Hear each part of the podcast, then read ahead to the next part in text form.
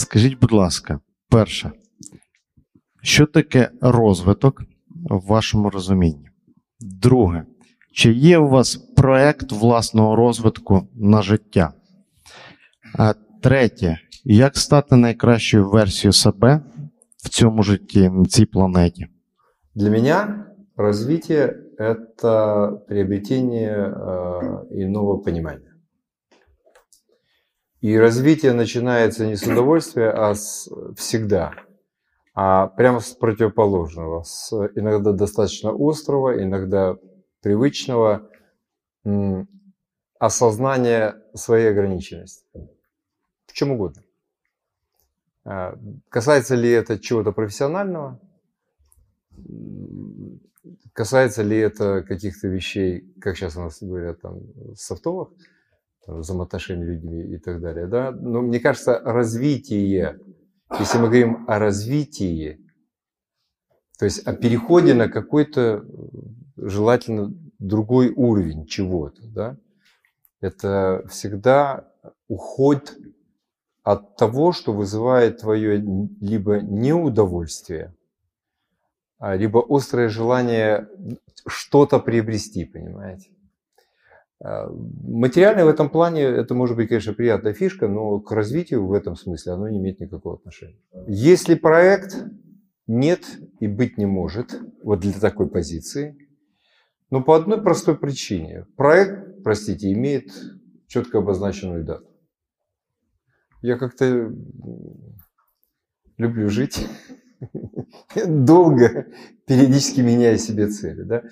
Проект, мне кажется, вот в, в такой постановке более такая рационализированная штука. Идеал какой-то, к которому вы стремитесь, не проект. Идеалов много. Нет какого-то абсолютно одного идеала. Я нахожу... ну, вот я очень четко помню э, момент, когда первый раз ощутил очень такой жесткий позыв к тому, что я должен что-то с собой делать. Это было в школе. Я вдруг понял, что у меня нет ни одной собственной мысли. Вот я пришел к этому выводу. Я, я говорю, повторяя прочитанное, к тому времени безумное количество прочитанного всего. Но это чужие мысли. А вот где мои? Вот с этого момента у меня началась внутренняя работа над тем, чтобы приобрести хотя бы малейшее, маленькое право какой-то обрывок мысли назвать своим. Вот это так, да? Ну, а во-вторых, э, развиваешься всегда, потому что ты понимаешь, что вокруг ну, как-то ты, ты, ты не понимаешь мир. А ты хочешь его понять. Именно поэтому я дви- двинулся в языки. У меня сейчас семь. Что это вам дало, вот такое количество языков? Мне очень интересно взять и в оригинале прочитать. Профессионально я ничего на украинском и на русском не читаю. Я не считаю это необходимым. Для меня это зряшная трата времени.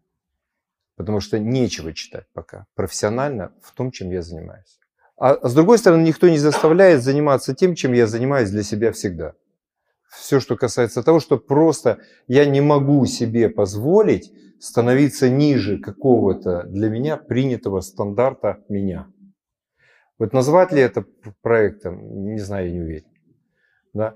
То есть, когда я всю жизнь играл на гитаре, а, а, а потом у меня был период, когда мне не было времени. Я сейчас упорно восстанавливаю навыки играю джаз. Да? Но это восстановление. И никто меня не заставляет, я раздражаю окружающих, сами понимаете, с чем это связано. Да?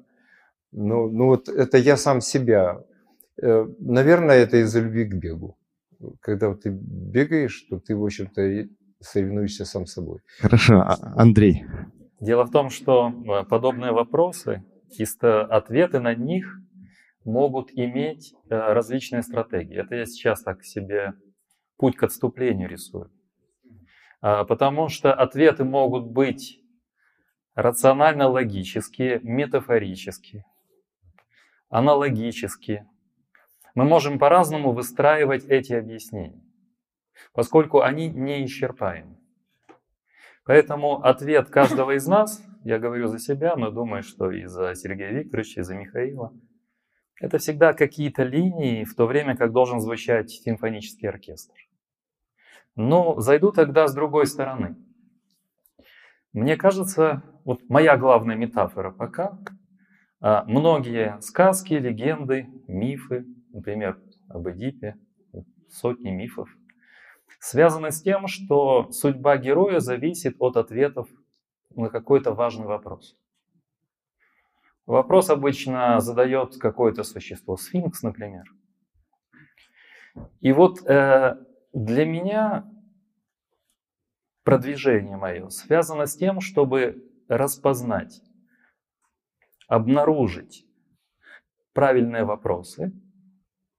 А меня учил Платон о том, что если философия начинается с удивления, это значит, мы видим мир все время по-новому. Мы постоянно боремся с рутиной. Мы э, не видим мир по-новому, если мы привыкаем к тому, что мир не чудесным образом структурирован. Поэтому обнаружение вопросов, удивление связано с практикумом видеть мир каждый раз по-новому, чтобы он раскрывался в новой глубине. А это значит идти по пути этих вопросов. Так вот, вопрос как путеводная нить и э, попытка отвечать на эти вопросы. Обычно их называют фундаментальными вопросами, предельными вопросами, последними вопросами. От этих вопросов э, зависит то, насколько мы научились быть более глубокими, более мудрыми, более разносторонними. Вот был хороший тезис усложнения. Это первый шажочек. Путеводная нить вопросов и ответы на них. Теперь зайду с другой стороны, более рациональной. Мне кажется, нужно различать, я хочу, чтобы вы подумали и завтра, и послезавтра, чтобы отличить изменение, движение и развитие. Там был э, образ того, что все растет, все меняется, но не все развивается. Мы меняемся каждый день, но развиваемся ли мы? И здесь второй мой важный пункт. Развитие – это не естественный процесс, хотя нам очень хочется органические метафоры. А сама культура, от мифов, повествований до науки, философии, культуры, экономики – это надстройка над биологическим миром. Биологический мир может быть основанием, но все, что мы делаем в этом мире как люди, не является естественным процессом. Для этого было придумано слово культура, культивация, возделывание души и так далее. Не буду красивые вещи говорить. Поэтому можно сказать, что наше развитие – это возделывание себя. Вот это главное наше дело. Иметь дело с собой, возделывать себя. Ну и завершающий момент, чтобы не затягивать. Если мы говорим о каких-то целях, вы э, очень точные, прагматичные люди. Это очень важно. Это ваше преимущество.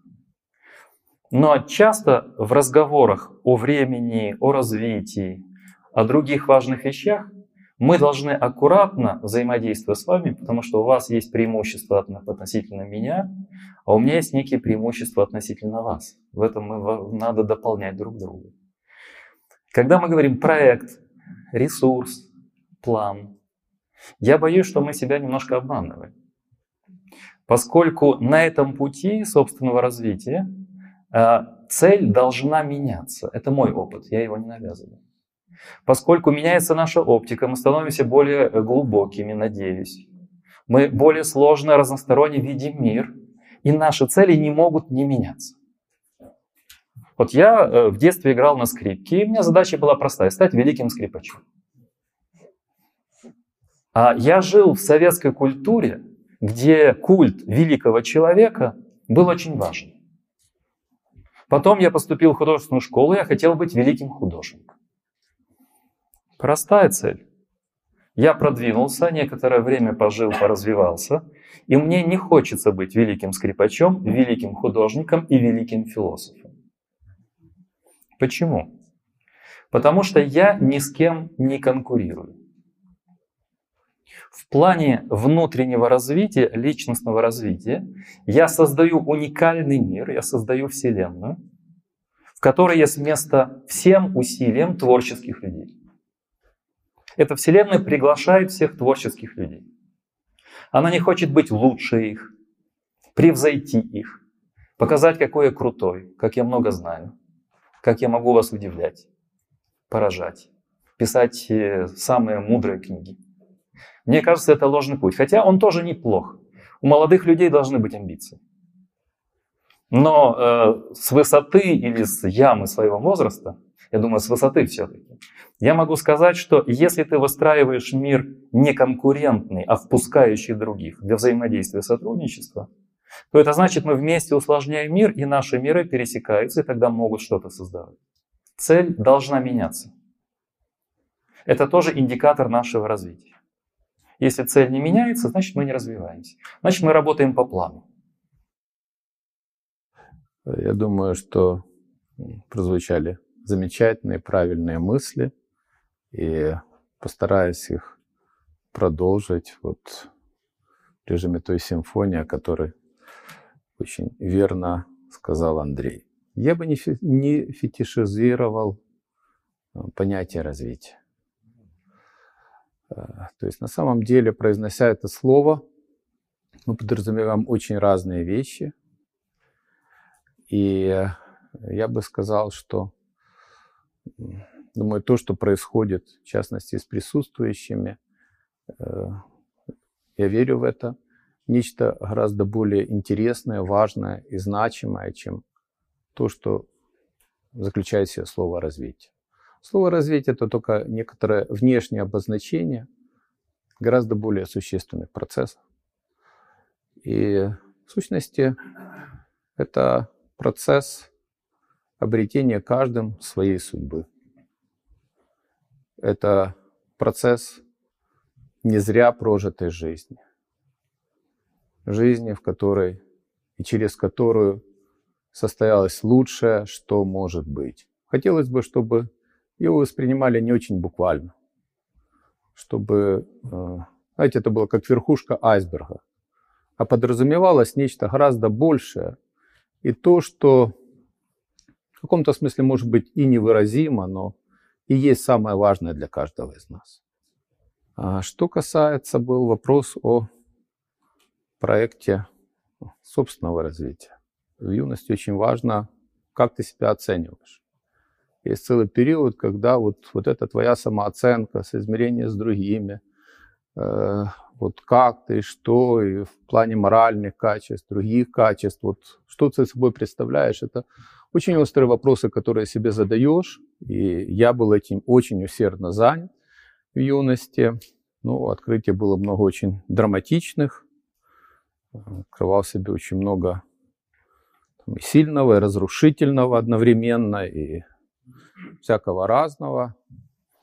Но в какой-то момент я понял, что, в общем-то, не стоит очень уж с собой носиться. Вот когда ты себя держишь в фокусе, ты лишаешь себя очень важных возможностей действия, продуктивного действия, которое должно совершаться без оглядки на тебя самого.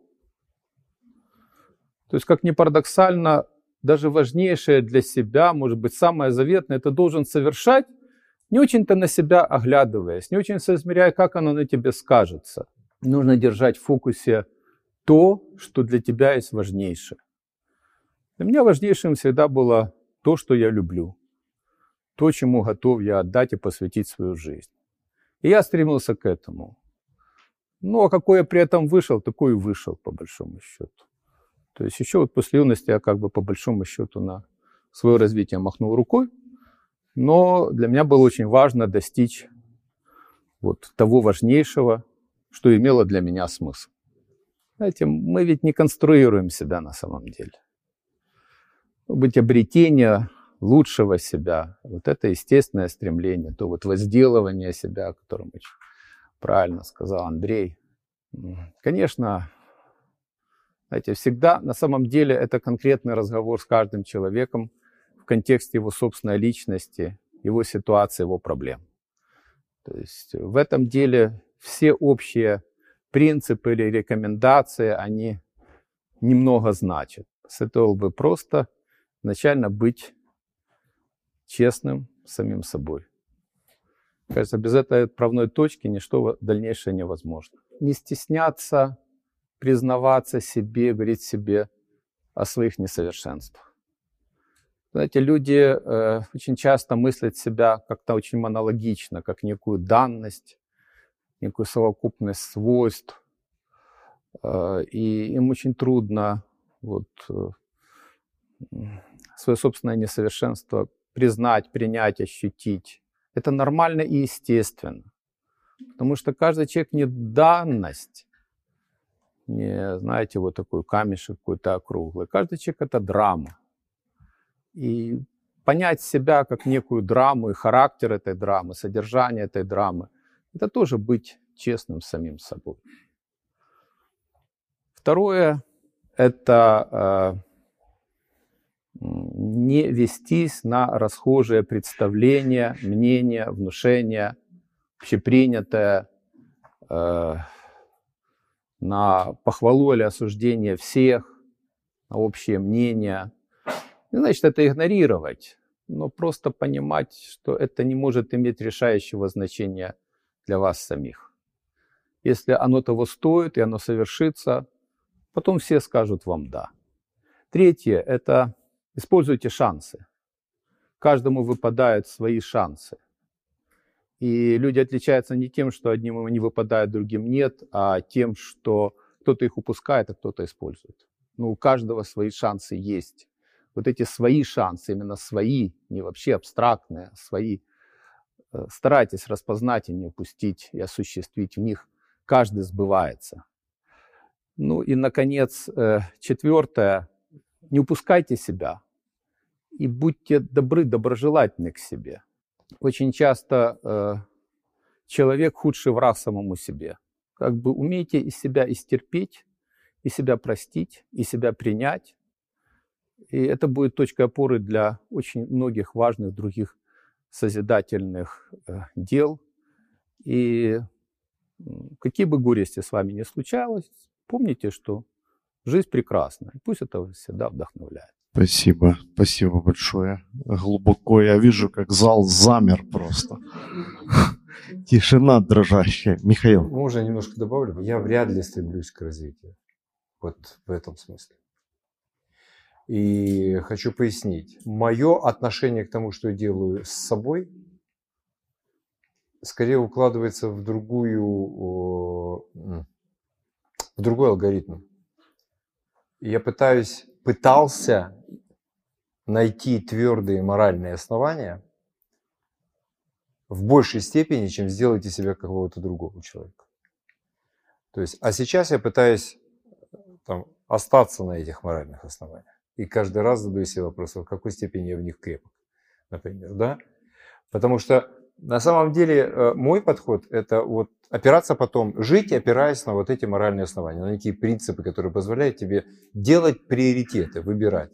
Да, не вот это, а вот это. Достаточно твердо. Вот, там, быть профессионалом или не быть профессионалом, например. Да, по гамбургскому счету или не по гамбургскому счету. Вот, мне кажется, это важнее, потому что я с очень большой иронией отношусь к адептам спиральной динамики, да, которые считают, что вот из них, как из куколки вдруг, в некий момент должна вылупиться прекрасная, теперь уже не красная бабочка. Или какая она там, да? Вот. Но мне кажется, с человеком этого не происходит. И я очень хотел бы поддержать вот особенно слова, которыми завершал Сергей. Э, для меня примером, э, э, я не ответил на вопросы, кто какие-то, ну не идеалы, а примеры, да. А, безусловно, авторитетом является Швейцар. А, и будете смеяться, но Деникин. Деникин, генерал. Почему? У него было редкостнейшее совершенно качество. Я не знаю, оно, оно не тренируемо, мне кажется. Его нужно просто как бы приобрести и культивировать себе. Да. Неважно, сколько было перед ним времени, каждый момент он радовался красоте жизни. Его вели на, на расстрел, а он радовался тому, что видел. Понимаете? Мне кажется, что это очень важная вещь, потому что ну, вот понимание красоты и стремление к красоте, да, э, Мы, наверное, на это должны работать. Ну, таково мое понимание. Это спасибо. Спасибо, классно. А, и тогда очень быстрый такой блиц э, вопрос и Сергею, и Андрею. А может у вас тоже есть какие-то исторические личности, которые вас чем-то вдохновляют, на которых вы хотели бы равняться? И почему? У меня просто завтра э, беседа, э, с, э, касающаяся личности в истории. Я там, э, чтобы сейчас времени отнимать, я скажу об этом. Вот все мы знаем кардинала Ришелье. И не только, думаю, по книжке «Трех мушкетеров», мы понимаем, что это великий реформатор, в общем-то, создатель, по сути дела, системы абсолютной монархии во Франции, выдающийся государственный деятель, etc., etc., etc. И пока я его воспринимал таковым, ну как, я отдавал дань уважения, но ничего для меня лично в этом не откликалось.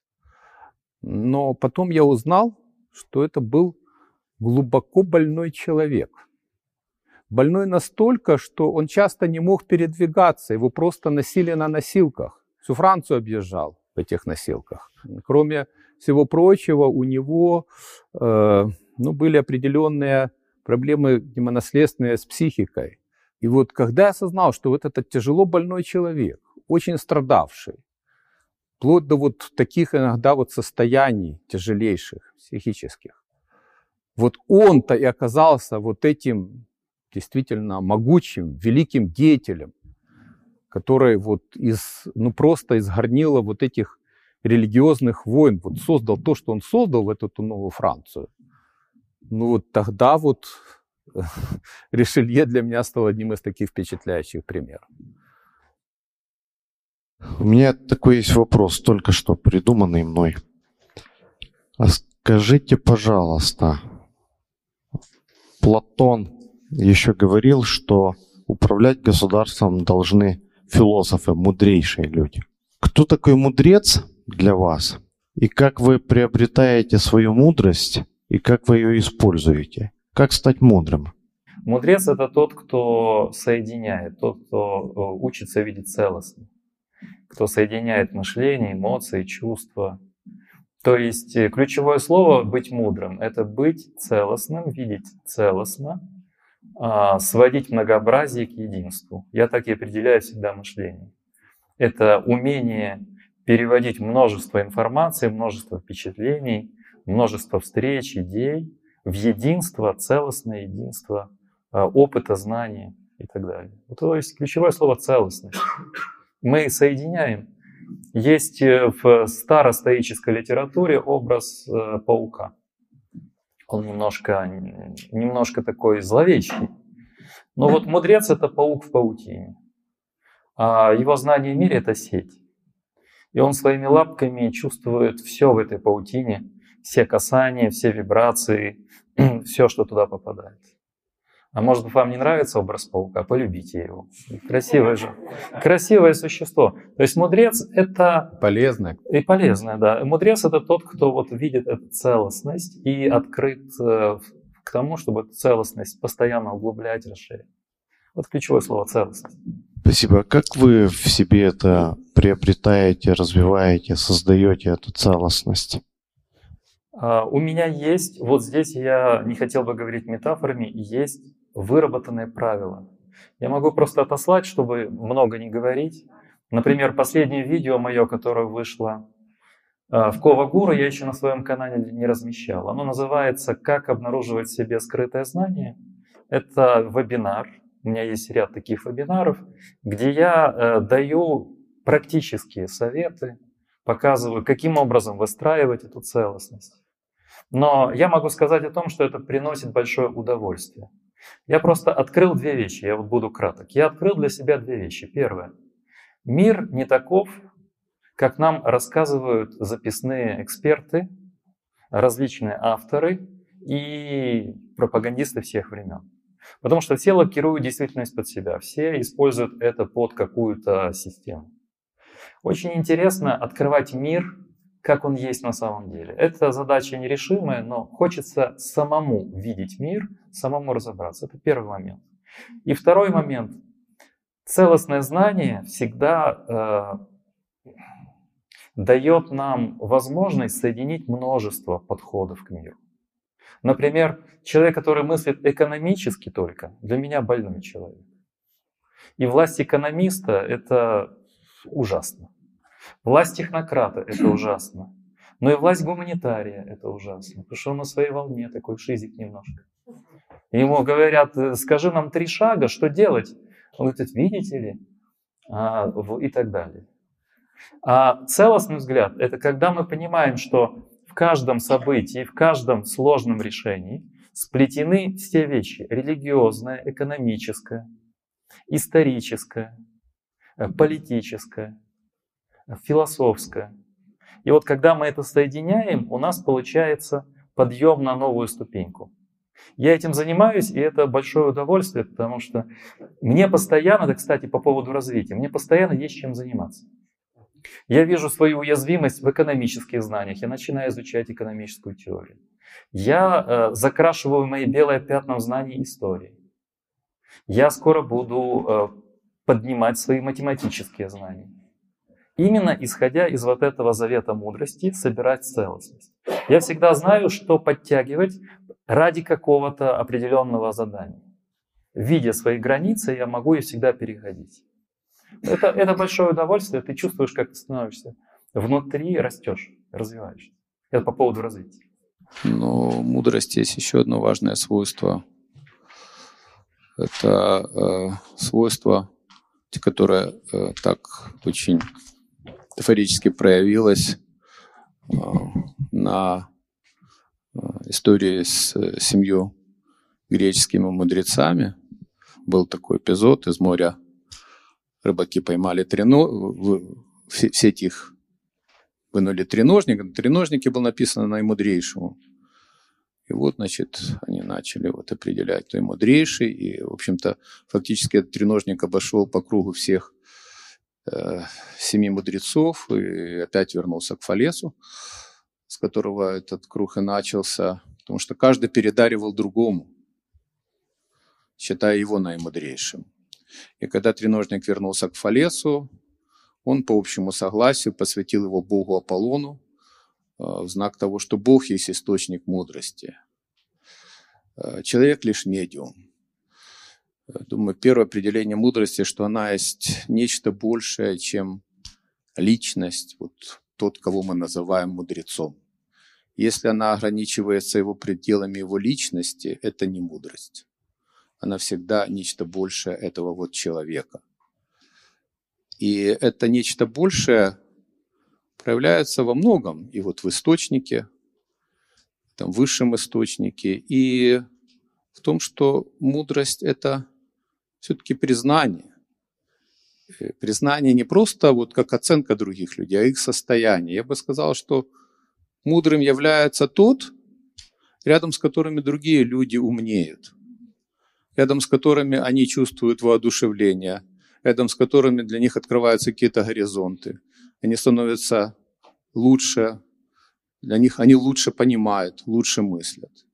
Вот я думаю, это один из главных, так сказать, тестовых критериев для мудреца.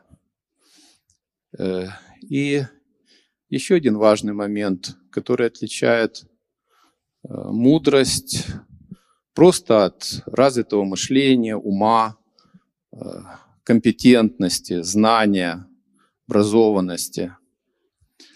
Это ощущение, первых, неокончательности любых достижений и любой истины.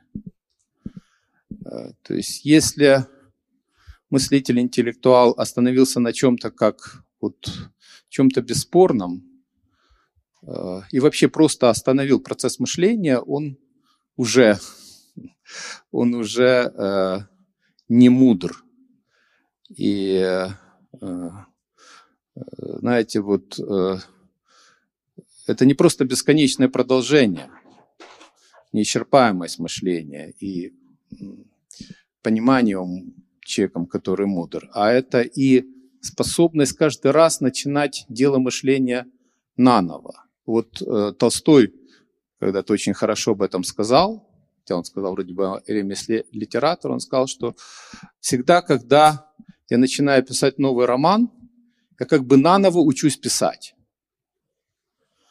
Вот мудр тот, кто в каждой ситуации мышления как бы наново учится думать, наново открывает для себя возможности понимания. Как бы наново рождается в этом как э, мыслитель.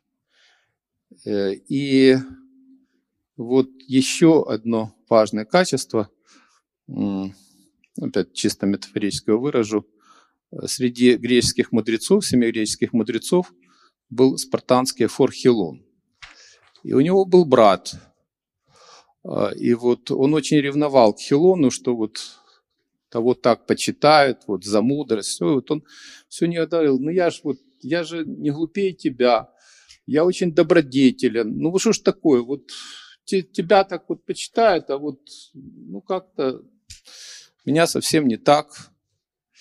И Хилон ему сказал, это потому что я умею сносить несправедливость, а ты нет. Вот это тоже очень важное качество. Мудрый человек э, принимает на себя вот спокойно, естественно, бремя несовершенства. Несовершенство мира, людей, э, возможностей мышления, своих собственных. И он это делает естественным образом. Это не мешает ему э, в этом мире несовершенства к совершенству стремиться, но очень часто его достигать. Если обо мне, то одну из версий ответа вы сегодня от меня слышали на эту тему. Я там даже матрицу нарисовал, где э, мудрость попала в сочетание э, умный, который считает себя глупым. Но я, наверное, не на таком уровне рассматриваю этот вопрос, потому что это уже некая такая мировая мудрость, как и мировая скорбь, которая требует очень, очень многого. Я считаю, что мудрость, в отличие от ума, это все-таки признание своих, своих ограничений. И ограничений, в общем-то, мира. Э, и это как, знаете, с критическим мышлением. Вот одна из неприятностей, на которую обратил внимание, это понимание того, что ты можешь быть неправ. И признание этого. А это уже не об уме. Вот и как это назвать в этом случае? Я это называю мудростью. Для меня это человек, который понимает, что есть граница, а, переходить которую он со своими высказываниями, даже если очень хотят ответ от него лично услышать, он не может, потому что этот ответ – это частный случай – который не может претендовать на рекомендацию, на, на, на, на истину, да, как бы кому не хотелось истину услышать. Э, это, в общем-то, уроки, которые каждый сам должен извлечь. Вот если он для себя эти уроки извлекает, понимает, что есть ограничения, но я бы такой человека не умным бы назвал, а скорее ближе к мудрым. Что лично для вас жизнь? Ну, вы, вы, наверное, не ждете ответа, что это форма существования белковых тел? Там. Как угодно. Ну, тогда очень метафорично и кратко отвечу. Это все. Три точки. Так-то у нас как-то такая уже очередь сложилась. Андрей, вам. А теперь от вас ожидается долгий, пространный философский ответ на эти вещи. Это нам, это нам задали кратко. Да. Очень просто. Жизнь нельзя определить и описать в одном предложении. Спасибо. Абсолютно согласен с Андреем. Жизнь действительно неизреченна, но я все-таки изреку. Жизнь для меня это э, любовь, переключение, чудо и греческое слово, которое обозначает одновременно и радость, и благо. Тогда добавлю, это еще умение грустить, умение праведно ненавидеть, страдать, чувствовать уязвимость. Это так для Это и есть приключение. Андрей, Сергей, Михаил. Вопрос простой. Очередной Что, Кто вам поверит, а, Сергей? Что вы хотите, стремитесь или хотели бы оставить после себя? Я бы хотел продолжать жить в том, что останется после меня. Я бы хотел оставить то, в чем я буду продолжать жить. И продолжать свой диалог, свое мышление, свои чувства, свою жизнь в том, что после меня останется. Я бы хотел оставить немножко больше порядка в головах. Если это ответ, то это ровно то, к чему я сейчас стою. Поскольку мы завершаем, просто хочу сказать, что чтобы вы знали методологию подобных ответов. А, Она состоит в том, что можно дать 100 разных ответов, и они будут в точку и правильно. А, Потому что когда мы ищем лаконичности в одном слове, а, это слово вбирает в себя все другие. Это беспроигрышный вариант. Например, для примера, доброе имя, свое уникальное видение, свой опыт, свои книги, свои идеи. Это можно варьировать. Я бы остановился на видении уникальном.